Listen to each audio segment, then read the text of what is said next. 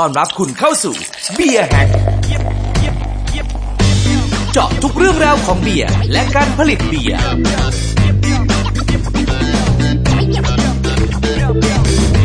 Beer Hack สวัสดีครับ พบกับ Beer Hack นะครับพอดแคสต์ช n แนลที่เกี่ยวกับเรื่องเบียร์ล้วนๆ วันนี้เป็น episode ที่ 2 นะครับ ซึ่งเป็นโอกาสดีมากเลยที่ผมได้มีโอกาสสัมภาษณ์บุคคลสำคัญท่านหนึ่งในวงการเครื่องดื่มแอลกอฮอล์ของไทย แล้วก็ท่านเนี่ยมีประสบการณ์มากกว่า 30 ปีนะครับ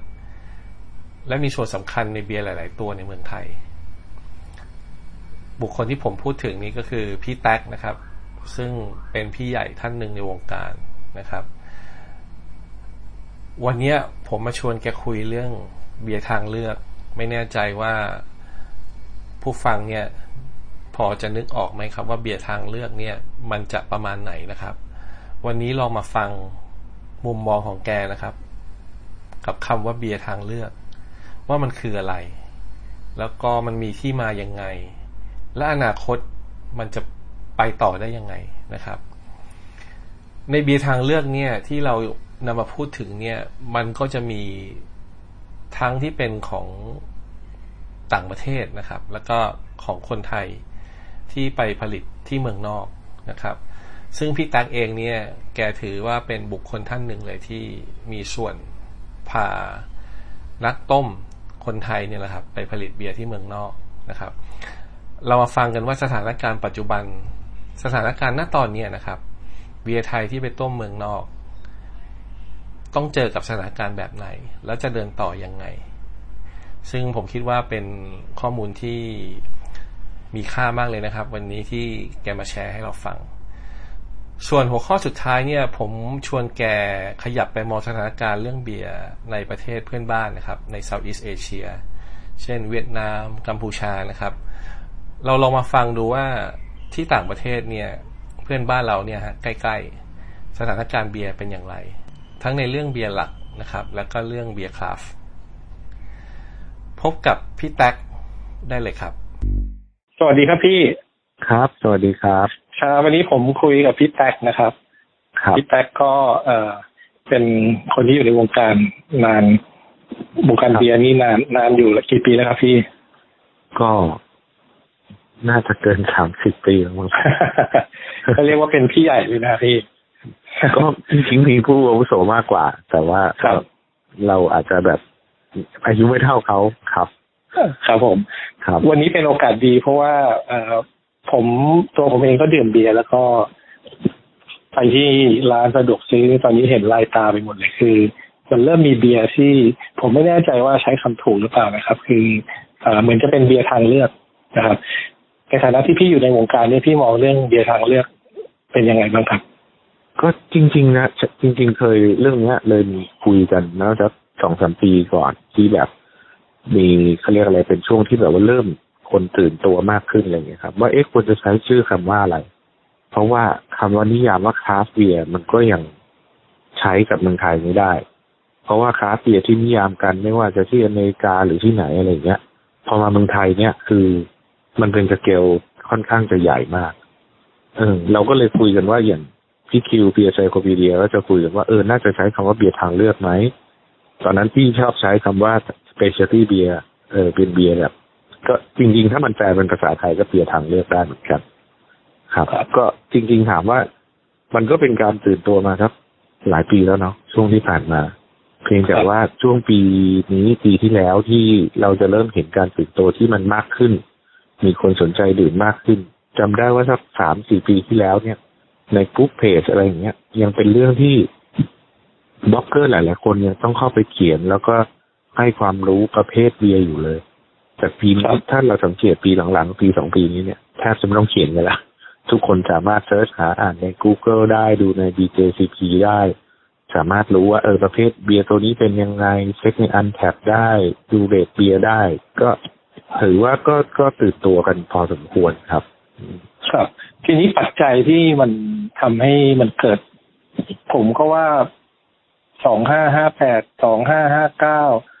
อืมสองห้าห้าแปดนี่นี่พอจะเริ่มเริ่มที่จะเห็นเห็นเห็นแววว่ามันออกเริ่มออกมาตาม shelf มากขึ้นนะครับ ใช่ครับ จริง ๆ ช่วงนั้นเนี่ยเป็นช่วงที่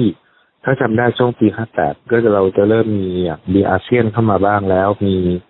เอ่อเบียร์ import จากเมืองนอกเข้ามาบ้างแล้วบลูด็อกสไมลิ่งแมดด็อกอะไรพวกนี้เริ่มมาแล้ว ครับครับเพียงแต่ว่าช่วงนั้นน่ะ ต้องบอกบอกว่าเหมือนกับในแง่ของแอปพลิเคชัน หรือในเรื่องของข้อมูลมันยังไม่เยอะมากจำได้สมัยก่อนมีคนเขียนหนังสืออยู่ไม่กี่คนเองนะครับแล้วจนกระทั่งที่มันมาบูมจุดที่มันมา ต้องบอกบอกว่า ถ้าถ้าดูในวงการแอลกอฮอล์ทั้งหมด อันนี้พูดก่อนว่าเราไม่ได้พูดถึงเบียร์อย่างเดียว มันจะมี wave ของวงการแอลกอฮอล์ซึ่งอันนี้มันเป็น ถ้าถ้าอย่างที่อยู่มาสามสิบปีที่จะเห็น wave มาตลอด ว่าเอ้ยช่วงนี้มันเป็นวิสกี้นะช่วงนี้มันเป็นไวน์นะช่วงนี้มันเป็นเบียร์นะช่วงนี้เป็นอ๋อ cider นะช่วงนี้เป็น RTD นะแต่มันจะมีห้า wave ซึ่งครับแต่ละ wave มันอาจจะสั้นยาวไม่เท่ากันอ๋อ wave ที่ยาวๆก็จะเป็นเอ่อวิสกี้ครอบมากับที่ไวน์กับเบียร์ cider กับ RTD บางครั้ง wave จะค่อนข้างสั้นครับ แต่ถามว่ามีไหมมีนะมันจะมีกระแสที่แบบมาปึ้ง แล้วมันอยู่ที่ว่ามันจะยึดหรือว่าเอ u ุเคทคนให้ดื่มได้มากน้อยแค่ไหนแต่อย่างเบียร์เนี่ยมันเริ่มมาจากช่วงนั้นครับปีห้าแปดเพราะว่าถ้าสังเกตช่วงนั้นก็คือไวน์ราคามันแพงมากใช่ไหมครับ จริงๆก่อนหน้านี้กระแสคือต้องบอกบอกว่ากระแสของเครื่องดื่มแอลกอฮอล์เนี่ยมันจะเรียงมาจาก top down นะครับ ก็คือจากข้างบนข้างบนกินอะไรก่อน แล้วข้างล่างก็จะแบบเฮ้ยเออเท่เก๋ดีกินตาม แล้วมันก็จะ wave ลงมาข้างล่าง เพราะฉะนั้นถ้าถ้ายกตัวอย่างย้อนหลังไปสมัยก่อน เช่น อย่างช่วง wave ของวิสกี้ที่ดังเนี่ยก็คือ ตอนที่คนที่ดื่มในประเทศทุกคนจะต้องกินแต่ชีวาซีเรียลไม่มีอ๋อใครครับ Johnnie Walker Black Label เลย คนกินอ่า Walker Black Label ก็จะถือว่าเป็นอีกชั้นหนึ่งเพราะตอนนั้นก็จะมีอ่าเขาเรียกอะไรอะ มีมี halo effect มาจากว่า เออในพระราชวงศ์ราชวังดื่มชีวาซีเรียลนะ เลยเฉพาะที่เป็นแบบขวดกระเบื้องอะไรมันก็จะเป็นเวสลงมาทำให้คนกิน แล้วชีวาตอนนั้นก็ขายดิบขายดีอะไรอย่างเงี้ยฉะนั้นจริงเบียร์เองก็เป็นเหมือนกันนะครับ ว่าจริง ๆ มันมาจากที่เบียร์ไทยในท้องถิ่นคือที่ผลิตในประเทศอะถ้าเราสังเกตดูดูสี่ค่ายใหญ่สี่โรงใหญ่ที่ทำไม่ว่าจะเป็นสิงห์ช้างไฮนิเกนแล้วก็ชานิเกลเนี่ยทุกโรงประสบปัญหาในเรื่องของการทำพรีเมียมเบียร์ อ๋อถูกไหมครับสิงห์เองก็ไม่มีพรีเมียมเบียร์ถูกไหมทำดีที่สุดกับตอนนั้นเคยออกมาก็จะมี Mittweida กับ Kloster ช่วงหนึ่งที่รับโอนไปก็ แล้วก็ไม่ success ช้างเองก็เคยทำ Federbräu ซึ่งทุกวันนี้ก็พูดได้ว่ายังไม่ success นะครับครับ Heineken เองที่ success ในพรีเมียม ซึ่งก็อันนี้คือมันครองตลาดมานาน แต่ Heineken เองก็ไม่สามารถดันอย่าง Tiger หรือตัวอื่นให้มาเกิดอีกได้ San Miguel เองเคยทำพรีเมียมเช่น Blue Ice San Mig Pale Pilsen San Mig หลายหลายๆตัวก็ก็ไม่ success เพราะฉะนั้นจริงๆต้องบอกบอกว่าตลาดพรีเมียมในเมืองไทยอะมันเป็นช่องว่างที่ค่อนข้างจะกว้าง เพราะฉะนั้นครับคนที่กินเบียร์ระดับที่เรียกว่าอ่ากลางๆกับ local สูงสุดคือ Heineken หลังจากนั้นพอจะโดดขึ้นไปแล้วมันไม่มี นี่คือสาเหตุที่เบียร์ import มันถึงเข้ามา fill ตลาดได้ค่อนข้างจะเร็ว แล้วก็คนก็เลยให้ความสนใจค่อนข้างจะเยอะ แล้วก็เออแสดงมันอะไรที่เยอะมาก มันก็เลยเป็นอะไรที่แบบเฮ้ยตื่นตาตื่นใจน่าสนใจครับ แสดงว่าจริง ๆ แล้วเนี่ย ผู้ผลิตเนี่ยเขาพยายามจะสร้างทางเลือกมาเสมอถูกครับอ่าฮะจริง ๆ พยายามเราเราพยายามสร้างมาตลอดตั้งแต่อย่างอย่างปีสองพันที่ก็ออกฟิวเจอร์ไวเช่นดุมเทลแต่ตอนนั้นก็ขายดีนะ แต่ว่าเผอิญพอโรงงานเราถูกแบงค์ยึดไปก็เลยต้องหยุดขายไปโดยปริยายครับถามว่าคนจีนไหมจีนช่วงนั้น คนถ้าถ้ารุ่นนั้นเขาทันคือรุ่นจีมิเลเนียมครับ ก็จะทันก็คนก็จะรู้จักพอสมควรว่าแบบเฮ้ยมันมีฟิวเจอร์ไวเช่นดุมเทลออกมาช่วงนั้นนะแล้วก็ แล้วก็มันก็พอโรงงานถูกยึดไปเราก็ผลิตต่อไม่ได้เพราะโรงงานเองเขาไม่ได้ถือแบรนด์เราเป็นคนที่ถือแบรนด์ พอโรงงานถูกยึดไปเราก็หาที่ผลิตไม่ได้สมัยก่อน OEM มันยากมาก เป็นเรื่องที่ใช่ครับซึ่งไม่ต้องพูดถึงกันเลยอะ เพราะว่าแต่ละโรงจะค่อนข้างระวังสูตรตัวเองจะหลุดไปให้อีกโรงนึงเพราะว่าสมัยก่อนคือมันเหมือนกับแบ่งพื้นที่กันเลยเนาะว่าแบบเออถ้าผมมีเบียร์ตัวนี้ผมจะขายอยู่ในโซนนี้เพราะฉะนั้นผมก็จะไม่บอกสูตรใครอะไรอ๋อก็ ก็ก็จริงๆแล้วอย่างสมัยก่อนต้องบอกว่าไทยเราอะช่วงปีสองพันอะเรา lead ยิ่งมากในในตลาดภูมิภาคนะครับ ถ้าจำได้ช่วงนั้นช้างเข้ามา Carlsberg เข้ามา Heineken ใช่มันจะมันจะมีช่วงนั้นที่แบบโอ้โหเข้ามากันหลาย Amstel เข้ามาเนี่ยเนี่ยช่วงนั้นคือช่วงที่เราออกบูแม็กที่เป็นเบียร์พิเศษ เป็นเบียร์ทางเลือกนะครับ แล้วทุกเจ้าก็เอาเข้ามา พอทำกันเสร็จแล้วปุ๊บสิ่งที่เกิดขึ้นก็คือพอพอช่วงนั้นฟองสบู่ไทยแตก โรงงานเราถูกยึดไอเบียที่มันเป็นเบียร์แบบแปลกซึ่งจริง ๆ ตอนนั้นเราเองเราก็ส่งออกไปในภูมิภาคไปเขมรไปลาว ไปพม่านะครับ กลายเป็นว่าฝรั่งซึ่งเขาเห็นเฮ้ยตัวนี้ขายได้ซึ่งเขาไม่เคยคิดนะว่าจะขายได้ เพราะฝรั่งเวลาเข้าเซาท์อีสเอเชียเนี่ยเขาก็จะเอาแบบแบรนด์พื้นๆมาเป็นแบรนด์แบบลาเกอร์ธรรมดามาเบียร์ทางเลือกเขาไม่คิดเขาเขายังคิดว่าแถบเนี้ยการพัฒนาของตลาดมันยังไม่เร็วมาก อ่าพอเราทำอย่างช่วงนั้นเราทำเบียร์ดำ dark lager ออกไปกลายเป็นเบียร์ลาวก็เลยมีเบียร์ลาวดำก็คือมี dark lager เหมือนกันอืมแล้วก็เขมรอย่างเงี้ย ตอนนั้นเราก็ขายอยู่เดือนสองสามหมื่นลังนะครับกลายเป็นเขาก็เดเวลลอปทำกระเป๋าเออก็ทำ ABC ขึ้นมาพม่าก็เป็น ABC เหมือนกันนั้นนี่นี่ดีถึงบอกบอกว่าไอ้เรื่องเบียร์ทางเลือกอะจริงๆมันก็พัฒนากันมาตั้งแต่ปีสองพันแล้วเพียงแต่ว่า ลักษณะมันยังเป็นค่อนข้างจะยังไม่หลากหลายมากมันอาจจะเพราะส่วนหนึ่งเมื่อก่อนไทยเราอะเป็นฐานการผลิตกินเนสหลายคนอาจจะไม่เคยทราบอ่าครับอ่าเขาโรงงานที่เป็นคนลงที่ผลิตจีเนสเบียร์มาก่อนแล้วพอโรงงานถูกยึดเสร็จแล้วปุ๊บเขาก็เลยย้ายไปผลิตที่เวียดนามบ้างมาเลบ้างอะไรอย่างเงี้ยครับอ่าเพราะผมจำได้สมัยก่อนเวลาเข้าไปบาร์ที่ขายเบียร์นี่จะต้องมี stout ใช่ครับผมบอกว่านี่คือคือ คือสิ่งที่มันเกิดขึ้นก็คือช่วงนั้น stout ขายดีมาก เสร็จแล้วพอมันขายไปปุ๊บเนี่ย มันทำให้ร้านค้าก็ความหาซื้อกันไม่มีเลยจนกระทั่งสุดท้ายร้านค้าก็ give upเพราะฉะนั้นจะสังเกตว่า stout ทุกวันนี้ถึง Guinness กลับเข้ามาทำใหม่ ก็ยังเหนื่อยพอสมควรเพราะว่าเหมือนกับร้านค้าที่ไม่มั่นใจว่าเอ๊ะทำแล้วจะทำกันตลอดรอดฝั่งไหมทำแล้วราคาจะแพงหรือเปล่านะครับอ่านั้นพอพอจังหวะตรงนั้นเนี่ยเราจะสังเกตว่า เอ่อ Leffe Hoegaarden ก็เข้ามา fill ตลาดตรงนั้นได้เพราะจริง ๆ จริง ๆ ตอนแรกสุดที่ Leffe กับ Hoegaarden จะมาเนี่ยจริง ๆ ก็มานั่งคุยกับเรา ตอนนั้นเนี่ยทำงานอยู่บุญรอด เราทำ present แล้วจริง ๆ ค่ายนี้ทั้งค่ายควรไปอยู่ที่บุญรอดเนาะแต่ถ้าบุญรอดความที่บุญรอดเนี่ยเขามีประสบการณ์ตอนนั้นเขาเคยทำโปรเส้นสมัยก่อนครับโอ้เลยนะแล้วเขาแบบเสียหายเยอะมากครับแล้วทำโคโรนาโอเคดีนะครับ ทีเนี้ยเราก็ถือเข้าหุ้นกับอาซาฮีอยู่ตอนนั้น เขาก็เลยมีความรู้สึกว่าเอ๊ะถ้าเกิดเขาไป partner กับทางLeffe ซึ่งจริงๆอะเขาเองเขาก็ลืมนึกไปว่า เจ้าของแบรนด์ Hoegaarden อะ ก็คือทำคลอสเตอร์กับเขาอยู่แล้ว ครับ แต่เขาก็มีความรู้สึกว่าเบียร์พรีเมียมเขาไม่เก่ง เขาก็เลยบอกขอ bye อืมหวยก็เลยไปออกที่ Brewberry Brewberry ก็ได้ถอดชุดนี้ไปเขาก็เลยทำตลาดทุกวันนี้เขาก็เลยดัง อ่าทีทีนี้เวลาเวลาเราเห็นเบียร์ในร้านเนี่ยเราก็จะเริ่มรู้สึกว่า เมื่อก่อนมันลาเกอร์นะอ่าแล้วก็ dark lager มี stout ทำไมพอสอเนี่ยมันถึงเป็นอ่าเท่าที่ผมเห็นนะก็คือ weizen อือฮึจริงๆนั้นผมบอกว่าจากลาเกอร์อะครับ ตัวหนึ่งที่มันโดดขึ้นไปก่อนเลยเนี่ยเหมือนอย่างตอนที่เราทำเบียร์ทางเลือกให้ปีสองพันตัวที่ขายดีจริงๆตอนนั้นก็คือ weizen นะแต่ที่พี่เลือก dark lager มาทำเนี่ย เพราะว่าครับหนึ่ง weizen มันใช้ยีสต์อีกตัวหนึ่งในโรงเบียร์ขนาดใหญ่ๆอะปกติเราจะไม่ใช้ยีสต์หลายตัวครับ สมัยก่อนมันมีก็เรียก rule of three เลยก็คือว่าโรงหนึ่งห้ามใช้ยีสต์เกินสามตัว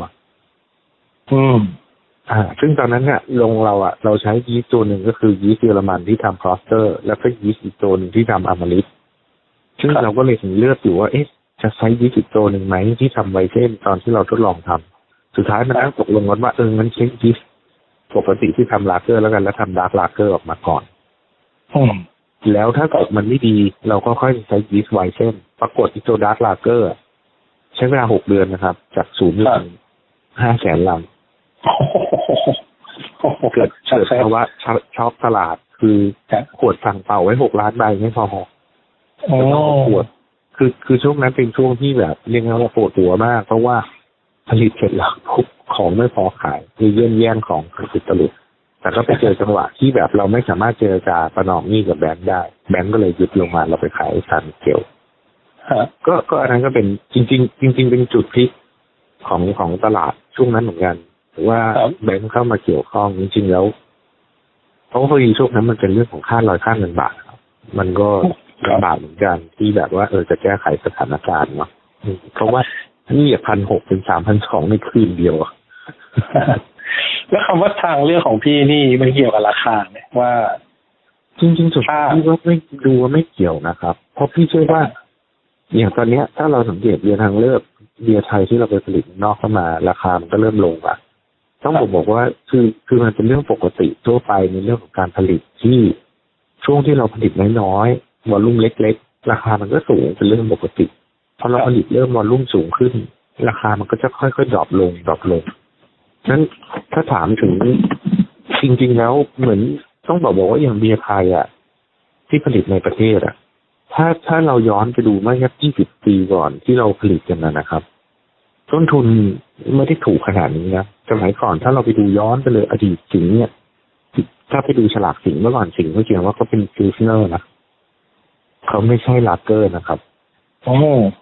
แล้วจนกระทั่งมาตัวตัวที่มันเป็นตัว drive ให้เบียร์ local อะต้องบอกบอกว่าหลายคนชอบจะพูดบอกว่าโอ้เบียร์ local ทำออกมาแบบ adjunct เบียร์อะไรอย่างนี้คือต้องเข้าใจไว้ก่อนว่าในแง่ของเขาอะตัวที่หนักหนักๆอะคือเรื่องภาษี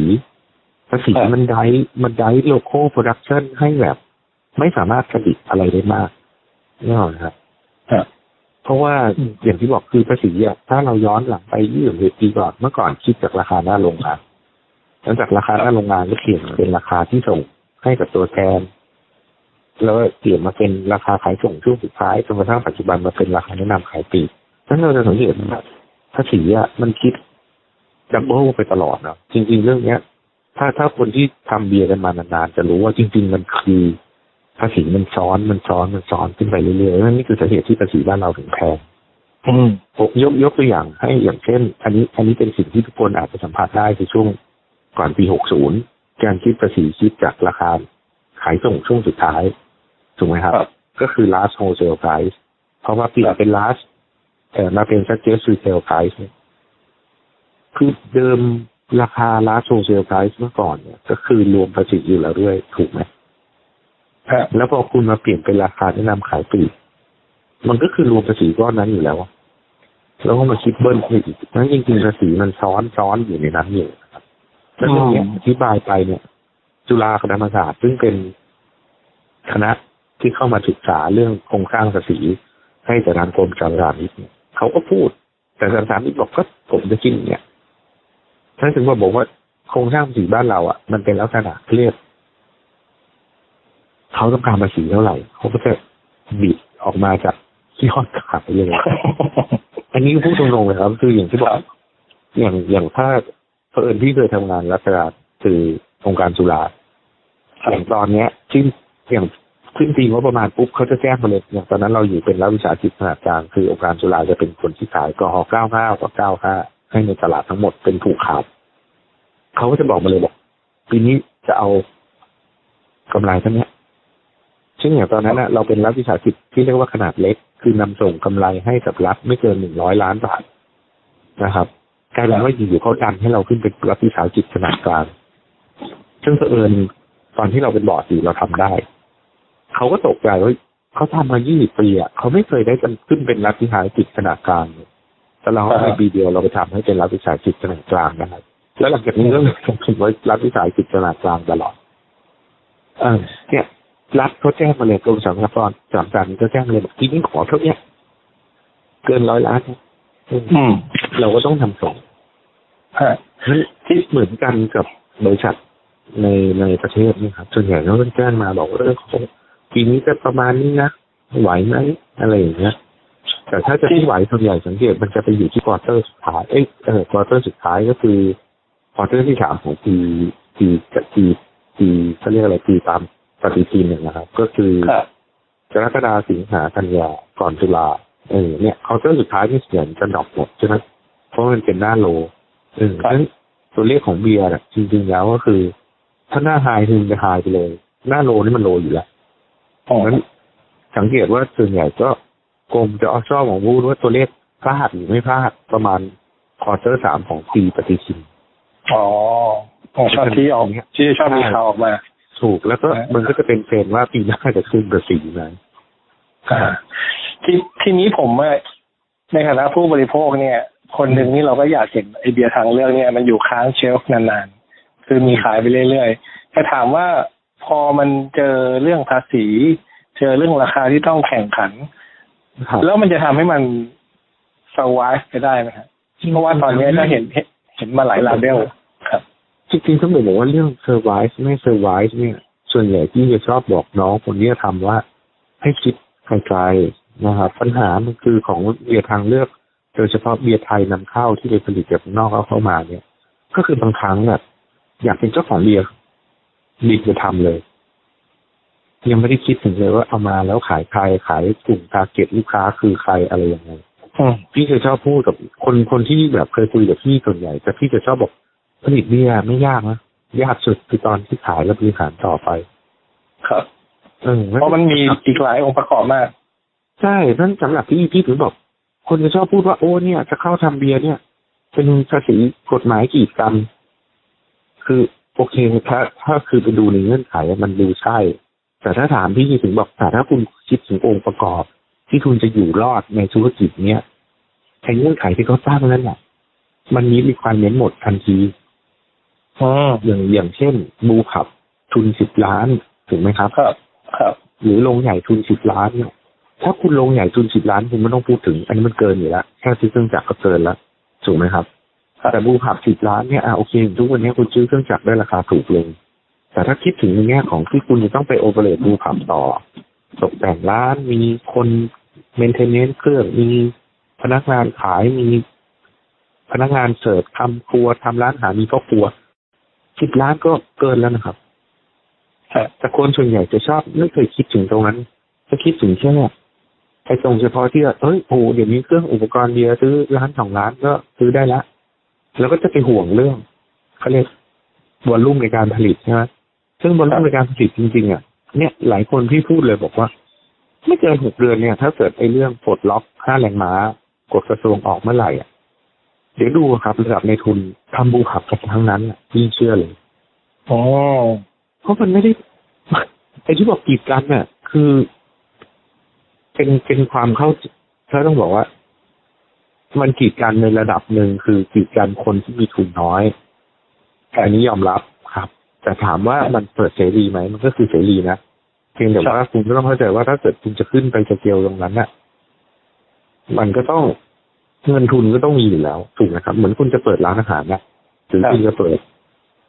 ผับสักอันหนึ่งอะคุณก็ต้องมีเงินทุนถูกไหมครับ ถามว่าครับการเปิดผับหรือเปิดร้านอาหารมันกีดกันไหมล่ะจริงอืมๆก็มีกฎหมายสาธารณสุขมีกฎหมายเทศบาลอะไรหลายอย่างที่มันก็ป้องกัน จะให้คุณต้องปฏิบัติตามเหมือนกันเพราะฉะนั้นจริงๆสำหรับพี่ที่ดูว่าโรงเบียร์ก็เหมือนกันเพียงแต่ว่า ถึงบอกบอกว่าพอวกกลับมาถึงว่าคนที่ทำเบียร์ จริง ๆ แล้วการไป OEM เนี่ยถือว่าเป็นการที่ต้นทุนถูกที่สุด แล้วก็อ่าคุณไม่ต้องมานั่ง manage ในเรื่องของการเตรียม raw material อะไรก็ตามนึกออกไหมครับ ครับต้องบอกบอกว่าจริง ๆ รุ่นหลังที่ไปผลิตกันเนี่ยถือว่าโชคดีนะ เพราะว่าถ้าย้อนไปแค่สามสี่ปีที่แล้วเนี่ยที่ที่พวกพี่เริ่มทำอย่างภูเก็ตเบียร์หรืออะไรอย่างเงี้ยที่ทำช่วงนั้นครับโรงงานก็ไม่ได้ service คุณเป็น full service อย่างนี้เนาะอ่า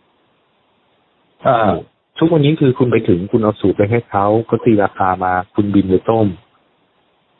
แล้วก็รอนำเข้าเลยถูกนะครับแต่ก็คือหมายว่าเขาก็ welcome เรามากขึ้น ไม่ใช่ welcome มากขึ้นคือ ecosystem ต้องบอกบอกว่าเช่นอ๋อตรวจจุกฉลากทุกอย่างมีหมดให้หมดแล้วอ่าฮะที่ sourcing มาให้หมดแล้ว ตั้งแต่ตอนที่ทำ Kingdom ครับเออเพราะว่าสมัยก่อน Kingdom ก็ไม่รับผลิตให้ใครครับอ๋อสมัยก่อนก็ไม่ให้ ใช่พี่พี่เป็นคนที่ fight คือวันครับที่พี่นั่ง CEO Kingdom เนี่ย พี่เป็นคนที่ fight บอกรับผลิต รับผลิต รับผลิตจนกระทั่งก่อนที่ออกพี่รับผลิตให้ Bruntys ซึ่งเป็น cider อันนั้นน่ะคือเป็นการเปิดโลกให้บอร์ดของ Kingdom ถึงรู้ว่า คุณมีเครื่องที่มันสามารถทำอะไรก็ได้อืมก่อนหน้านี้คือเขาไม่ทำให้ใครเลยนะฮะแม้แต่เบียร์ของพี่เองพี่บอกพี่ขอทำก็ไม่ให้ทำจนกระทั่งพอทำให้ บานตี้เสร็จปุ๊บพี่ก็เลยถึงได้เริ่มทำไลเกอร์ที่คิงดอมเหมือนกัน ซึ่งวันที่ทำไลเกอร์ให้คิงดอมคิงดอมก็ถึงเพิ่งเพิ่งจะมารู้ว่า อ๋อ มันมีโรงงานฉลากขนาดเล็ก มันมีโรงงานสาจีบขนาดเล็ก สามารถสั่งซื้อขวดทรงที่มันเป็นมาตรฐานได้จากที่ไหนอ๋อที่ผมบอกว่าเอวันที่พี่ผลิตเนี่ยขวดที่ต้องขนจากไทยเลยนะครับสาจีบต้องขนไปฉลากส่งไปกล่องต้องไปทำโรงงานที่โน่นทำคือคือต้องบอกตอนที่ พี่เข้าไปทำคิงดอมฉลากนี่เขาสั่งจากเมืองจีนสั่งนาทีล้านใดอะเพราะฉะนั้นโอ้โหเขาเขาไม่ต้องเสียเวลามาทั้งดิวกับโรงจิมเล็กๆนึกออกไหมครับสาจีบก็มีงานสั่งมาทีเยอะๆเลย ขวดสั่งเป่าขึ้นโมตัวเองนึกออกไหมครับก็ซึ่งอ่าซึ่งขวดหนึ่งขวดตัวนั้นเนี่ย ทุกวันนี้ก็คือไม่ได้เอามาใช้ในเรื่องของ OEM เออซึ่งซึ่งอันเนี้ยถึงบอกเราจอร์ดเราเคลียร์ให้หมดแล้วอ่าแล้วฮะอย่าง Stone Head เหมือนกัน day one Stone Head จะทำ Stone Head ก็ยังไม่มีขวดเลยอ่าฮะมันก็เป็นความจะบอกว่าไง ความเป็นห่วงมั้ง เราก็ตามหา Stone Head เพราะเราได้ข่าวแล้วว่ามีคนไทยจะไปสร้างโรงงานที่เกาะอ่าฮะเราก็ถามเลยบอกแล้วเขามีขวดยัง คือคือส่วนเราอะ เราดูเรื่องผลิตมาทั้งหมดแล้ว เราก็ถามไปโทรไปถามเลยอะแล้วเขาเองเขาก็ยังช่วงนั้นเขาก็พูดเรื่องสร้างโรงงานแบบเรื่องสั่งของเรื่องอะไรเงี้ยก็สุดท้ายก็โทรกันมาถึง ลากลากมาที่ออฟฟิศเลยอะบอกเนี่ยมาดูขวดหน่อย ถ้าจะผลิตแล้วมีขวดหรือยังคือความเข้าใจตอนแรกก็คือเขาจะใช้ขวดมือสอง ซึ่งเราก็บอกว่า ขวดมือสองแล้วคุณจะส่งออกยังไงอืมก็ไม่น่าได้นะอะถูกไหมคือครับคือแค่ชายแดนถึงแม้มันจะเดินไปแค่สองกิโลแต่มันพิธีการทางศุลกากรมันไม่ได้อย่างนั้นถูกไหมครับอย่างทุกวันนี้ขวดของที่โซนเฮดก็ก็คือใช้ BJC ที่ที่เราติดต่อไว้ให้อยู่แล้ว ซึ่งมันเป็นขวดเจเนริกเพราะเดิมจริงๆอะอย่างหลายคนก็อาจจะคิดว่าเอ้ยขวดซื้อที่ไหนก็ได้ แต่ไอ้ขวดอืมพวกนี้มันก็ไม่ใช่ว่าอยู่ๆเขาจะเป่าให้คุณนะไอ้ครับไอ้ขวดเนี่ยอืมตอนที่ทำเนี่ยก็คือพี่ต้องไปคุยกับโรงงานขวดว่าเฮ้ยผมอยากได้ขวดแบบเนี้ยเขาก็บอกเฮ้ยเป่าทีล้านกว่าใบนะ ใบหนึ่งอะสี่บาทก็สี่ล้านบาทนะครับ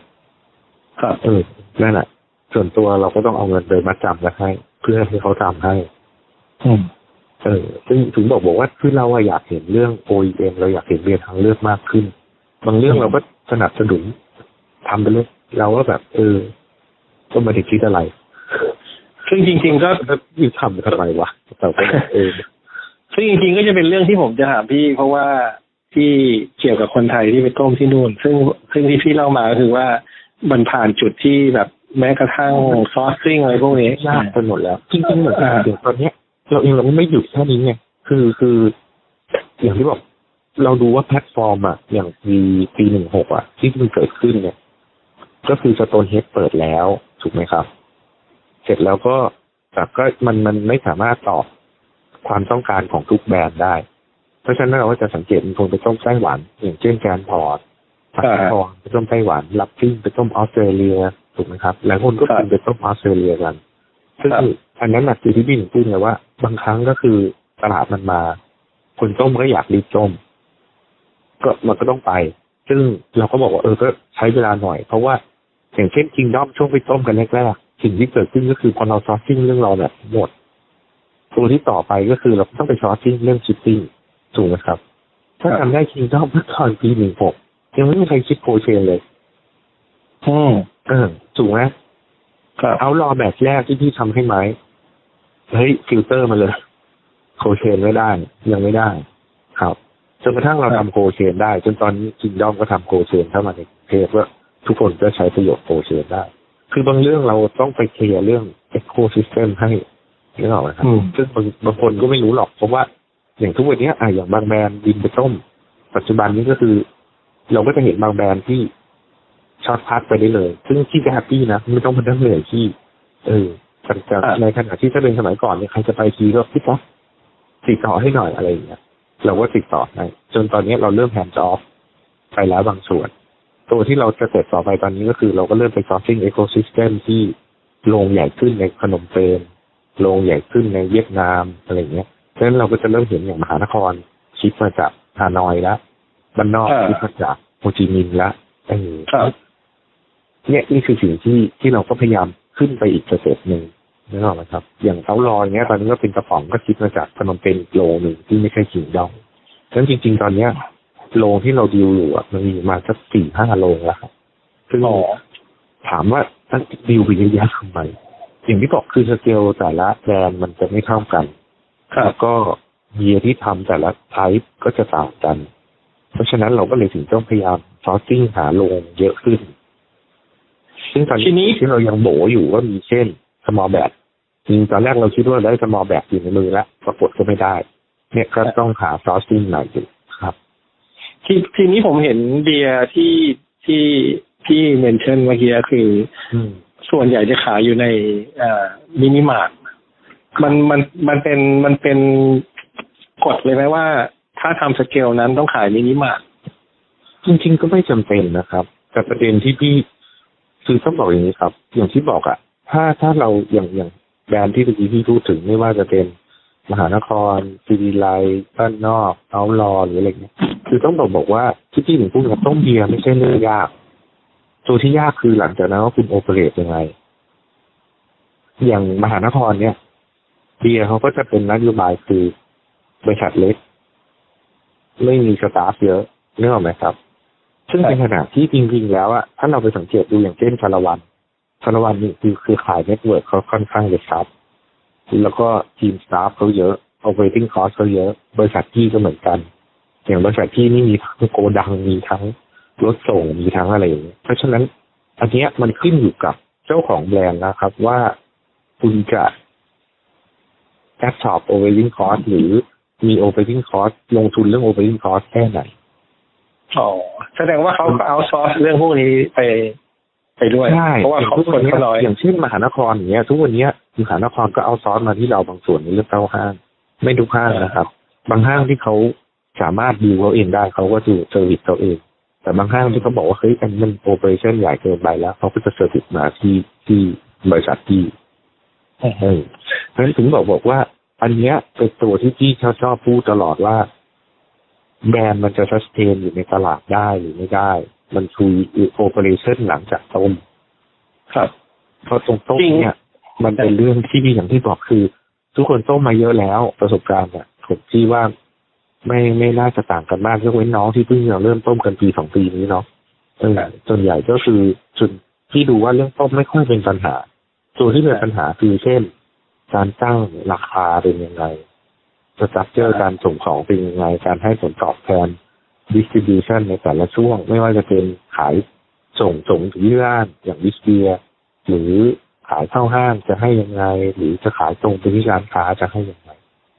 ครับเพราะฉะนั้นอันนั้น อันนั้นนะที่ดูว่าเป็นส่วนที่ลำบากมากกว่าครับอืม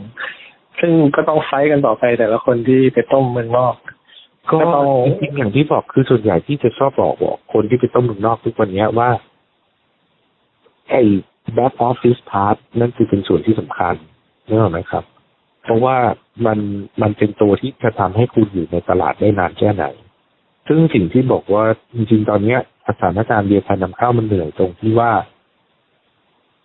เลือกจามนะครับ คืออย่างเราอะเวลาเราทำแบรนด์เราเอง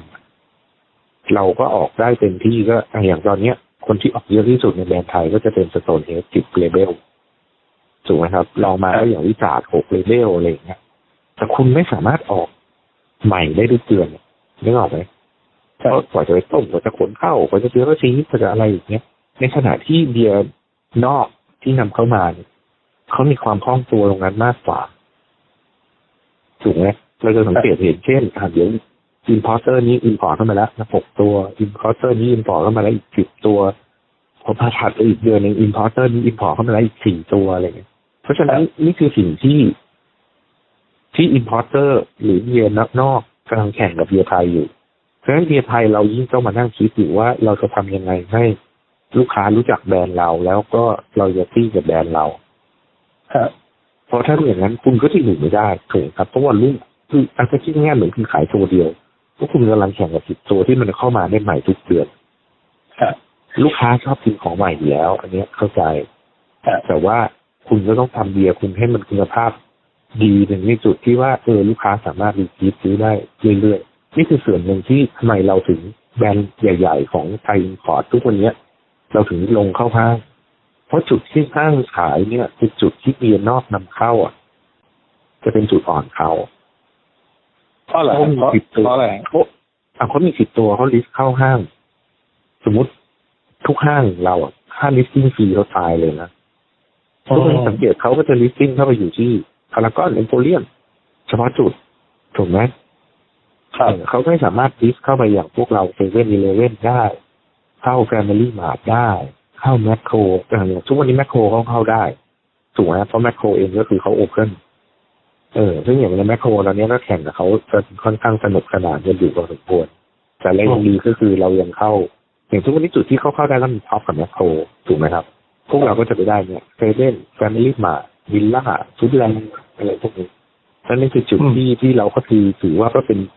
จุดแข็งของไทย import เหมือนกันว่าอะคุณหาซื้อได้ตามห้างนี้นะ มันก็จะได้ความสะดวกจุดหนึ่งอ่าฮะครับ ทีทีนี้แบรนด์แบรนด์ที่ ผมเคยเห็นในห้างแล้วก็ครับอะสมมติผมไปเดินเนี่ยเอ็มควอเทียร์ผมก็เดินซูเปอร์ไปเห็นเห็นเห็นทำไมเดินอีกสามสี่เดือนแล้วมันหายไปไหน จริง ๆ มันอยู่ที่เขาผลิตมาน้อยหรือว่าเขาไปไม่ไหวครับหรือว่าอยู่ที่ผลิตมาน้อย แล้วก็มันจะมีช่วงที่เราบางทีต้องเต็มดิ้งเอออ่าเพราะฉะนั้นอันนี้ฮะอย่างที่บอกก็คือ จริงๆอะพี่เคยพูดหลายทีกับคนที่ผลิตเบียร์ไทย คือในแง่ของคนดื่มเนาะ คนดื่มอาจจะมีความรู้สึกโอ้เบียร์ไทยยังไม่ได้มาตรฐานถูกไหมครับ แล้วก็หาที่ยากราคาก็แพงแพงกว่าบีนอกคุณตัวด้วยครับซึ่งอย่างที่บอกคืออันนั้นอะเราก็พยายามทำต่ำที่สุดเท่าที่เราจะทำได้แล้วเนาะเพียงแต่ว่าจริงๆอะไอ้ค่าความลิมิเต็ดของมันอะจริงๆก็มีเนาะเพราะว่าอาจจะคิดถึงอะทั่วโลกอะผลิตมาทีไอ้สมมติผลิต Kingdom มาแบบหนึ่งก็สามร้อยลังเองนะครับ very limited มากนะ ในขณะที่อืมอย่าง Enjoy by อย่างเงี้ยแบบกล้าเอ่ยชื่อ Enjoy by เข้ามาแหละแบบหนึง Enjoy by ทั่วโลกผลิตเยอะกว่าไทยเบียร์ไทยอีกจริงแต่โอเคเขามาตรฐานประสบการณ์เขาทำมาเยอะกว่า อันนี้ก็เป็นเขาเข้าใจคนดื่มเหมือนกันว่าเฮ้ย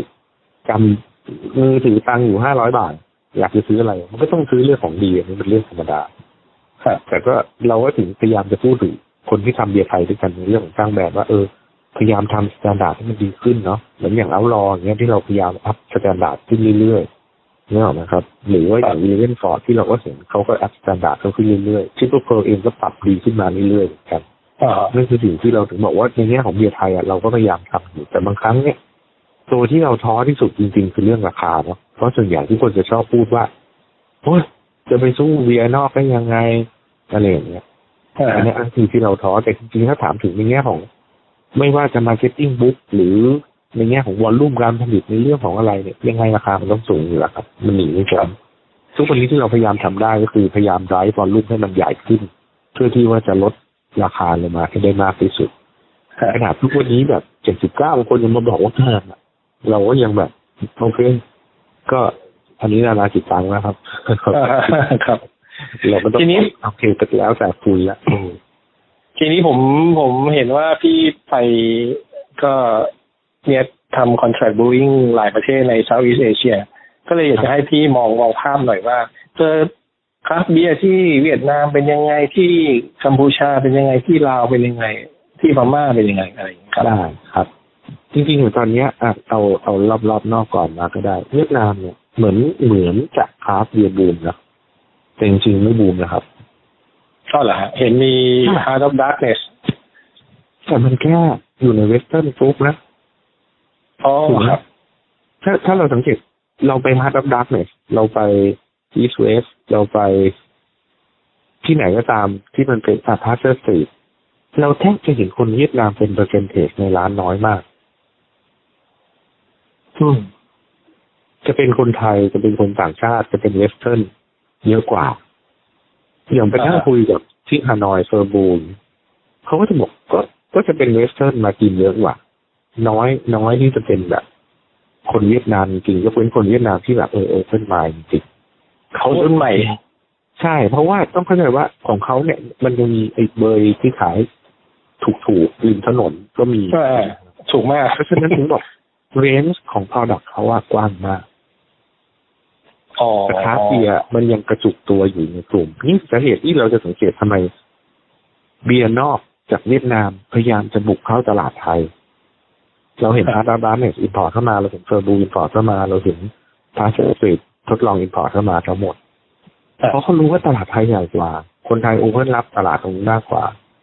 อืมแต่คนไทยจะชอบคิดว่าเฮ้ยโอ้โห เวียดนามดีกว่า ส่วนตัวลองไปชิมดูได้ครับ คือต้องบอกบอกว่า ถ้าเรากิน Heart of Darkness กิน East West กินอะไร มันก็จะยังเป็นโปรไฟล์สไตล์ Western อยู่เนาะครับไทยคราฟต์มันจะออกมาเป็น Asian คราฟต์จริงส่วนตัวที่ดูอย่างนั้นนะครับ อืมครับเออฉะนั้นของทางโน้นเขายังเป็น Western กันอยู่ค่อนข้างจะเป็นหลัก เออจะมีการดัดแปลงใส่โลโก้อินก e เดียนบางส่วนบ้าง แต่ก็ไม่ได้เยอะหรือจัดจ้านเท่าของคนไทยเท่าไหร่ฉะนั้น อันนี้อันนี้เป็นจุดที่พี่ดูอย่างของเวียดนาม เวียดนามข้อดีคือ exposition พร้อมมาก คุณหาได้ทุกอย่าง everything ได้ที่นั่นมีโรงเรียนมหาลัยสอนมีทุกอย่างครบหมดแต่อย่างที่อ๋อมีมีมีที่สอนด้วยใช่ไหมใช่ใช่แต่ประเด็นอ๋อคือที่มันยังไม่บูม นั่นคือความรู้สึกที่ส่วนหนึ่งก็คือ เพราะว่าเบียร์ที่โน่นอะถึงแม้ว่าโครงสร้างภาษีเขาใกล้เคียงบ้านเรานะแต่คนมันยังมีเขาเรียกอะไรมีเบียร์ท้องถิ่นที่แบบราคาถูกมากๆกินอยู่อืม นั้นนี่คือสังเกตที่เราจะสังเกตว่าพอพูดถึงเบอร์หนึ่งที่โน่นก็จะเป็นบาบาบา หรือไซ่ง่อนเบียร์ใช่ไหมครับ ทางเหนือก็จะเป็นฮานอย ซึ่งก็ยังครองตลาดโดยกลุ่มลาเกอร์เป็นหลักอยู่แทบจะไม่เห็นแบบเบียร์ทางเลือกสักเท่าไหร่เบียร์ทางเลือกก็จะยัง concentrate อยู่ใน Western กับ expat เท่านั้นเองครับนั่นนั่นนั่นคือสิ่งที่ส่วนตัวที่พี่ดูนะคืออ่าฮะฉะนั้นผมบอกว่าเนี่ยอย่างอันนี้เวียดนาม อย่างพอมากัมพูชาเนี่ยกัมพูชาเริ่มเหมือนจะมีการตื่นตัวมากขึ้นเหมือนกันแต่พอเข้าไปดูจริงๆบางที่ขายพวกนี้ก็จะเป็นบาร์ฝรั่งอีกเหมือนกันนะครับ มันก็จะยัง import จากเวียดนามไปบ้าง เอาจากของ Kingdom ที่คนไทยไปผลิตไปขายบ้าง เพราะฉะนั้นก็ก็ยังถือว่ายังเล็กอยู่ ก็เราก็จะเริ่มเห็นมีเขาเรียก local homebrew เกิดขึ้นอยู่อย่างตอนนี้เขาก็จะมี Cambodia Homebrewแต่เป็น Brewing Association ของเขาที่เขาก็จะมีจัด activity มีการประกวดทดลองอ่า ก็มีไปทดลองทำกันอยู่ ซึ่งก็สำหรับพี่ก็คือก็ยังต้องใช้เวลาพัฒนาอีกระดับหนึ่งครับครับเพราะว่าคนที่โน่นเนี่ยต้องบอกบอกว่ายังไงตอนเนี้ย สงครามลาเกอร์ที่โน่นมันยังไม่จบ เพราะเบอร์หนึ่งอย่างอันเบอร์หนึ่งอย่างอังกอร์มันร่วงไปแล้วถูกไหมครับฮะฮะแล้วมันโดน Cambodia เบียดขึ้นไปแล้วตอนนี้ Cambodia ร่วงลงมาโดน Ganzberg เบียดขึ้นไปอีก เพราะฉะนั้น สงครามที่โน่นยังยังค่อนข้างรุนแรงอยู่ เพราะฉะนั้นโอกาสที่คราฟต์เบียร์ราคาสูง จะเข้าในตลาดที่เป็น volume ใหญ่ๆ อย่างน้อย แล้วก็ถ้าเราสังเกตนอกจากนั้นเบียร์ import ที่เข้าไปในกัมพูชา เช่นเบียร์เกาหลีเบียร์อะไรเงี้ยที่เป็นเบียร์เฉพาะทางที่ไปจับกลุ่ม community ของเขาอะก็ค่อนข้างแรงอย่างอย่าง Hite เนี่ย import เข้าไปเดือนเป็นสิบตู้อ่าชิงเต่าเองก็ import ไปเยอะ เพราะฉะนั้นถึงบอกว่า room ของคราฟต์เบียร์มันก็เลยไปอยู่ในกลุ่มคนชั้นสูง ซึ่งทุกวันนี้ Kingdom ก็เป็น player คนหนึ่งที่อยู่ในตลาดนั้น อย่างตอนเนี้ยความที่พอเขาเริ่ม OEM ให้พวกเรา เขาก็จะได้รู้ว่า เอ้ยตัวไหนขายดีขายไม่ดีเขาก็จะมีการ IPA ออกมาบ้างเป็น white beer เป็น pilsner ของเขาออกไปขายอยู่ในตลาดอ๋อในในในแบรนด์เขาเองเขามีเองใช่เขาเป็นอ๋อแบรนด์ Kingdom มีแบรนด์ Indochine ล่าสุดมีแบรนด์เป็นอ่า Ronin มั้งอ่าใช่สามตัวของเขาก็คืออมตัวหนึ่งก็จะจับ Western ตัวหนึ่งก็คือจะจับเอเชีย ก็คือตัว white beer จับเอเชียแล้วอีกตัวก็จับพวกเนี่ย Eastern ก็คือพวกเกาหลีญี่ปุ่นอ่าก็ใช้ชื่อ Ronin ครับจริงๆแสดงว่าฐานผู้บริโภคในประเทศไทยเนี่ยถือว่าใหญ่สุดแล้วใหญ่มากครับใหญ่มากเพราะฉะนั้นร้อยกว่าแบรนด์ปีที่แล้วมันแอบสอบกันได้ไงฮะแล้วเติบโตเร็วมากคือเอาง่ายๆ ยกตัวอย่าง เห็นไหมครับ ปีที่แล้วมีชาวสยามมาเคยเห็นแบรนด์ชาวสยามปะครับ เออชาวสยามนั่นคือแบรนด์ออสเตรเลีย ซึ่งก็ยังข้ามมาได้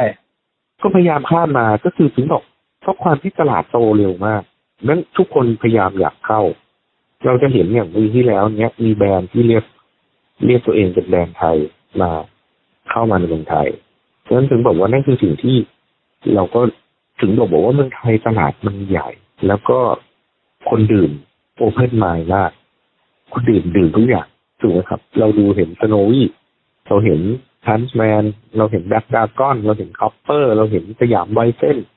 เราเห็นไลฟ์เบอร์รี่ภายในกี่เดือนครับ อืมใช่แปดเดือนเท่านั้นเองนะเออแปดเดือนเองที่ที่อยู่ก็คือ totally เขาเรียกอะไร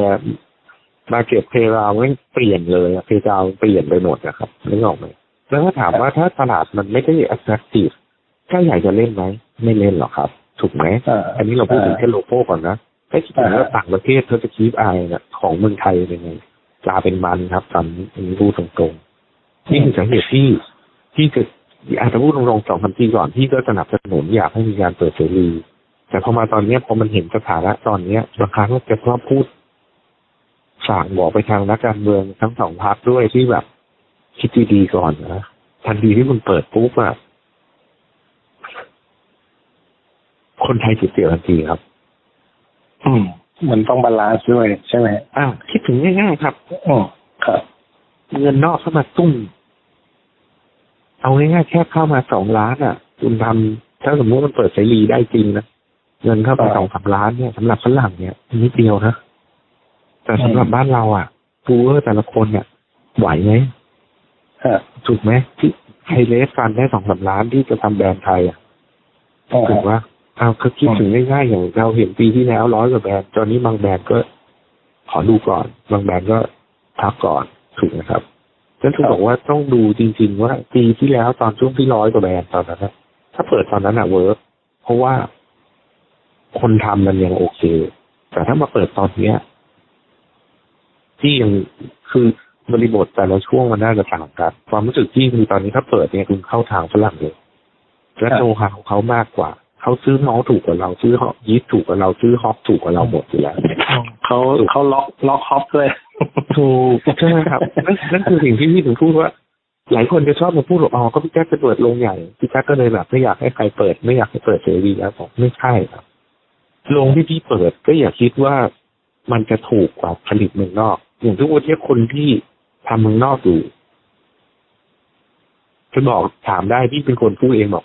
ถ้าโรงที่ผลิตดีอยู่แล้วก็ต่อไป ไม่ต้องมานั่งแชร์โรงที่จะต้องเปิดในเมืองไทยเพราะโรงที่เปิดเมืองไทยจริงๆอะมันเป็นแค่สะพานส่งออกมากกว่า มันจะเป็นเมดอินไทยแลนด์ที่จะส่งออกไปเมืองนอกอ่าซึ่งอย่างอย่างยกตัวอย่างเช่น เพราะว่าจริงๆอะการผลิตในเมืองไทยออกไปเมืองนอกอะครับ มันไม่ได้ประโยชน์อะไรนะจริงๆทุกวันเนี้ย ถ้าพี่ไม่ได้เดินเรื่องโรงเบียร์มาก็หยุดนะไม่ได้ทำไม่ทำเลย เพราะว่าจริงๆตอนเนี้ยเรื่อง OEM มัน support ได้ดีมาก เพราะว่าอย่างยกตัวอย่างสมมติถ้าพี่จะส่งเบียร์ไปขายที่ยุโรปอ่าที่ไปผลิตที่ Kingdom อ่าที่ส่งไปยุโรปนี่เสียเสียภาษีแค่ห้าสิบเปอร์เซ็นต์นะครับอืมกฎหมายมันเป็นอย่างนั้น